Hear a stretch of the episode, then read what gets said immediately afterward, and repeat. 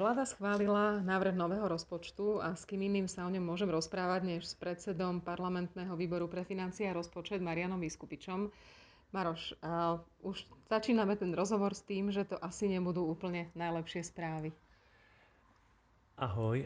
Áno, eh, ešte ťa trošku upresním. Neschválili sme nový rozpočet, schvalujeme teda zmenu aktuálneho rozpočtu pre tento rok. A veru, ako hovoríš, nie sú to dobré správy. Znižujú sa príjmy, navyšuje sa deficit a je to len odraz ťažkých časov, ktoré teraz žijeme. Je to niečo, čo pripravila vláda, prechádza momentálne parlamentom, takže sa o tom aj veľa diskutuje, aj vy na výbore ste o tom hovorili. Je jasné, že ten rozpočet si asi tú úpravu si vynútilo aktuálne dianie, ale nie len to. Áno, v podstate, keď zoberieme, tak e, zmeny v, v rozpočte, sú, rozpočte sú dvoch typov. Prvá zmena alebo prvá suma položiek sú položky, ktoré sa nejak nedostali do marketingovo pojatého rozpočtu našich predchodcov, teda rozpočtu, ktorý vytvorila strana Smer. Sú to výdavky, ktoré teda môžu byť v maximálnej výške 2,9 miliardy a teda pridelujeme finančné prostriedky rozpočtovaným položkám, ktoré ale boli teda plánované, ale bez peňazí. Takže upravujeme vlastne to, čo, čo strana Smer v mene rozpočtu s takmer žiadnym deficitom jednoducho zabudla na rozpočtovať. A druhá suma položiek sú položky, ktoré teda súvisia, súvisia s aktuálnou koronakrízou. Tá suma je v cca 5 miliard eur a je to vlastne, nazvíme to účet za koronakrízu. Plus, ak teda chceme spočítať vlastne, čo nás skutočne bude koronakríza stáť, musíme pripočítať ešte aj sumu asi 1,4 miliardy na strane zníženia príjmov. To znamená, tieto príjmy boli rozpočtované, ale z dôsledku zastavenia ekonomiky, zníženia ekonomickej aktivity a teda vôbec všetkých týchto vecí spôsob, spôsobených aj koronavírusom, tieto príjmy proste nebudú. Takže keby sme to zobrali, tak áno, slovenský účet za koronakrízu v tomto roku je asi 6,4 milióna, miliardy eur. Ten rozpočet uh, takto bude teda upravený. Odborníci a ekonomovia tomu rozumejú a vedia, že to sú veľmi zlé čísla. Predstav si ale, že som tvoja pani poštárka a teraz ty mi povieš takéto údaje, ja si neviem predstaviť miliardu a už vôbec nie 6,4 a už vôbec neviem, čo z toho tá krajina môže mať. Skús mi povedať, čo ako obyčajný človek by mal prijať ako tú najdôležitejšiu myšlienku, alebo čo by mal, prečo by mal chápať, že to je fakt, že vážne tá situácia. Uh, no, obyčajný človek si najlepšie vie porovnať uh, situáciu štátu so svojou situáciou.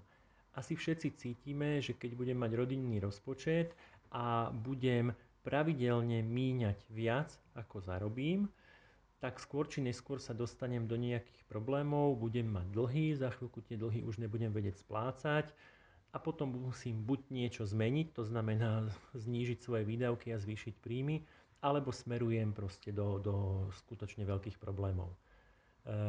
Štát je v podstate vo veľmi podobnej situácii.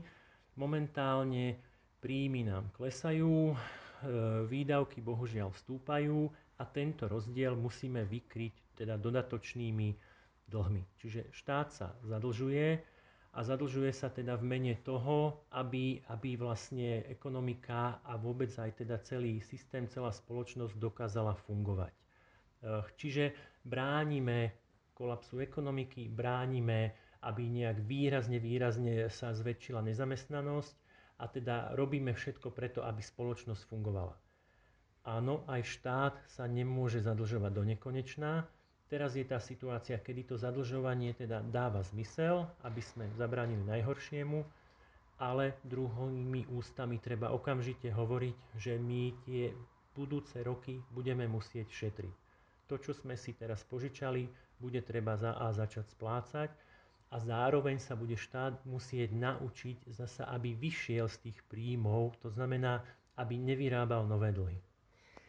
Nezachránia nás úplne ani peniaze z Európskej únie, lebo aj to, čo k nám pritečie, sú jednak už peniaze, s ktorými sme rátali z eurofondov a dva sú to peniaze, ktoré budú použičkou, nebude to dar.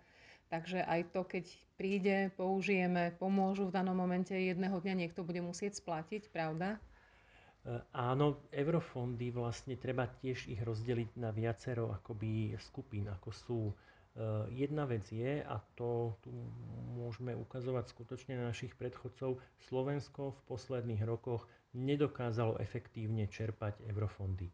V aktuálnom programovom období, v podstate keď spočítame všetkých 10 operačných programov, tak sme na čerpaní asi 32% alokovaných zdrojov, ktoré teda nám Únia, Únia pridelila alebo poskytuje.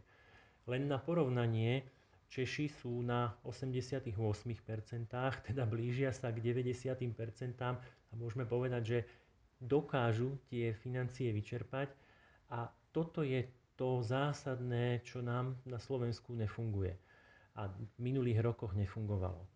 Čiže my nevieme čerpať ani tie existujúce eurofondy, ktoré boli a zároveň teda v programe obnovy a teda vôbec Únia urobila pre organizáciu ďalších programov tak nám teda v úvodzovkách hrozí, že tých, tých eurofondov tu budeme mať fakt, že veľa, ale zároveň musíme si povedať a musíme urobiť všetko preto, aby sme ich boli schopní čerpať. Pretože tie eurofondy nepomáhajú v momente, keď vieme, že aha, tu je ten mešec, ale vtedy, keď z toho mešca vieme efektívne tie peniaze vyčerpať, efektívne ich preinvestovať v prospech budúcnosti krajiny a urobiť to dobre, aby nám následne ešte nehrozili korekcie zo strany Európskej únie.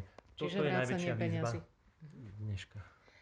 Ja sa chcem vrátiť ešte k tomu rozpočtu úplne nakoniec, že ty si tak povedal, že jedna vec je a, riešiť príjmy, druhá vec je snažiť sa aj riešiť čo najmenšie výdavky a pripravať opatrenia na to, aby sme ako krajina míňali efektívne, rozumne, menej.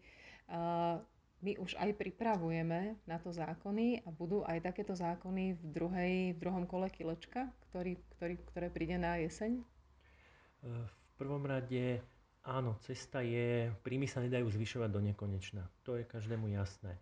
Čiže a Slovensko má relatívne bujný a, a veľký a neefektívne fungujúci štátny aparát, čiže cesta je, že budeme musieť šetriť. Áno, vláda v podstate už myslím aj schválila e, teda šetrenie v nejakých percentách na, na, na výdavkoch. E, to, je, to je jedna vec tej, z tej vládnej úrovne, ale druhá vec je samozrejme aj tá, že e, najlepšie alebo najefektívnejšie minuté peniaze sú tie, ktoré netreba minúť. Čiže Čiže eh, áno, v ďalšom, ďalšom kilečku pripravujeme ďalšie zlepšenie podnikateľského prostredia, ktoré vlastne by rôznymi formami malo spôsobiť to, že sa teda znížia náklady na podnikanie pre, pre teda firmy a následne tieto peniaze budú teda veno, vedieť venovať priamo do svojho odboru podnikania a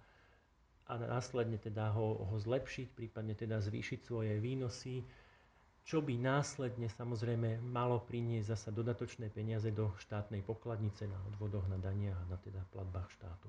Všetci chceme žiť v krajine, ktorá nám slúži, ktorá funguje, ktorá sa nezadlžuje, tak dúfajme, že už ten ďalší rozpočet na ten ďalší rok bude aspoň trošku viac optimistický.